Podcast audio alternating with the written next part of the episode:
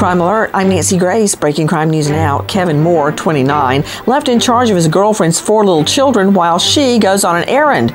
The three boys, Amir, Gabriel, and Ashton, pick on their little sister. In anger, Moore shoots them.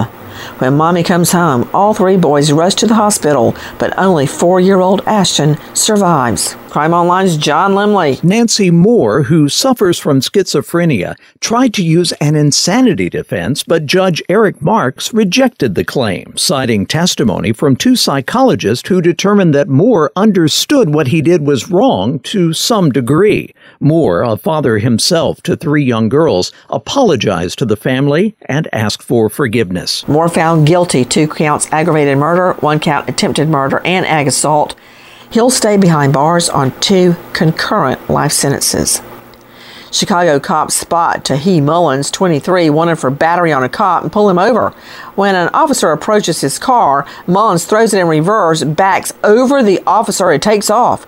After a car chase, Mullins and passenger Shaquille Fisher get out and try to run. They're quickly captured. The officer fired his weapon at Mullins' car after being hit, but no one was injured by the gunfire. He was taken to the hospital and received treatment for a broken leg. Both men are now held without bail, and police have reported that Mullins tried to escape through the ceiling at the police station, causing severe damage to the building. Mullins now facing two battery charges, attempted murder and fleeing. Don't worry, Fisher also facing charges. More crime and justice news after this. Now, with the latest crime and justice breaking news, Crime Online's John Limley. A New Hampshire man facing a murder charge in connection with the disappearance of his five year old daughter, who has not been seen since 2019 and is presumed dead, has been indicted on unrelated gun charges. Sydney Sumner is with Crime Online. The Hillsborough County Grand Jury earlier this month indicted Adam Montgomery on two counts each of being a felon in possession of a firearm and being an armed career criminal. He is alleged to have been in possession of guns even though he has multiple felony convictions in New Hampshire and Massachusetts. He is scheduled to be arraigned on the new charges on April 4th.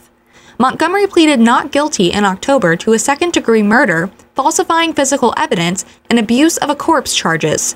Authorities allege that he killed his daughter, Harmony Montgomery, by repeatedly striking her in the head with his fist. He pleaded not guilty to prior gun charges last April. Authorities didn't know Harmony was missing until November 2021. In August, police announced they believe she was killed in Manchester in early December 2019 a Massachusetts man whose SUV crashed through the glass storefront of an Apple store, killing one man and injuring nearly two dozen others, has been charged with murder. 53 year old Bradley Rein was indicted by a grand jury on charges of second degree murder, motor vehicle homicide by reckless operation, and 22 counts of assault and battery with a dangerous weapon in connection with the November 21st crash at a Hingham shopping plaza.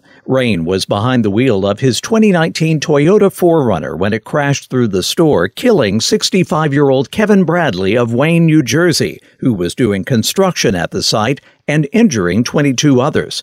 First responders found workers and bystanders administering first aid to the victims, several of whom were badly injured. Bradley was pronounced dead at the scene. A 16 year old Northeastern Indiana boy has been sentenced to 65 years in prison for fatally shooting a man during a robbery outside of Fort Wayne Church. Once again, Crime Online's Sydney Sumner. An Allen County judge sentenced An San U to the maximum prison sentence under the Fort Wayne teens plea agreement in the slaying of 21 year old Luke Borer. U, who was 15 at the time of Borer's killing, was charged as an adult. He pleaded guilty in February to felony murder in exchange for prosecutors diminishing other charges he faced. Borer was slain in April 2022 in the parking lot of the New Covenant Worship Center as the congregation was attending services inside. Police said Borer met U and another teen, Swar Hit, outside the church to sell them single use vaping devices known as puff bars. According to court documents, church video showed Borer and U struggling over a backpack shortly before U fatally shot Borer. Hit, who was 16 at the time of the killing, was also charged as an adult. He pleaded guilty to robbery in October and faces up to 30 years in prison. His sentencing is set for April 24th.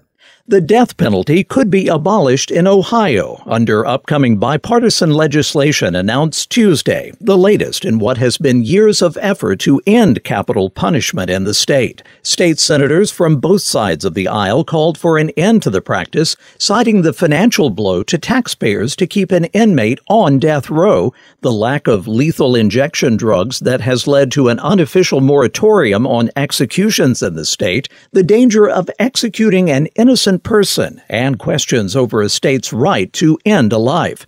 The state's last execution was July 18, 2018, when Ohio put to death Robert Van Hook for killing David Self in Cincinnati in 1985.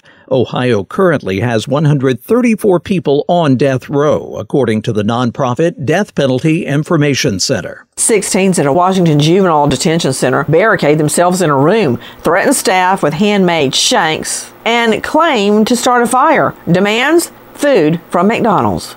Once a negotiation team confirms nothing's really on fire, they convince the teens to lower their weapons and exit the room.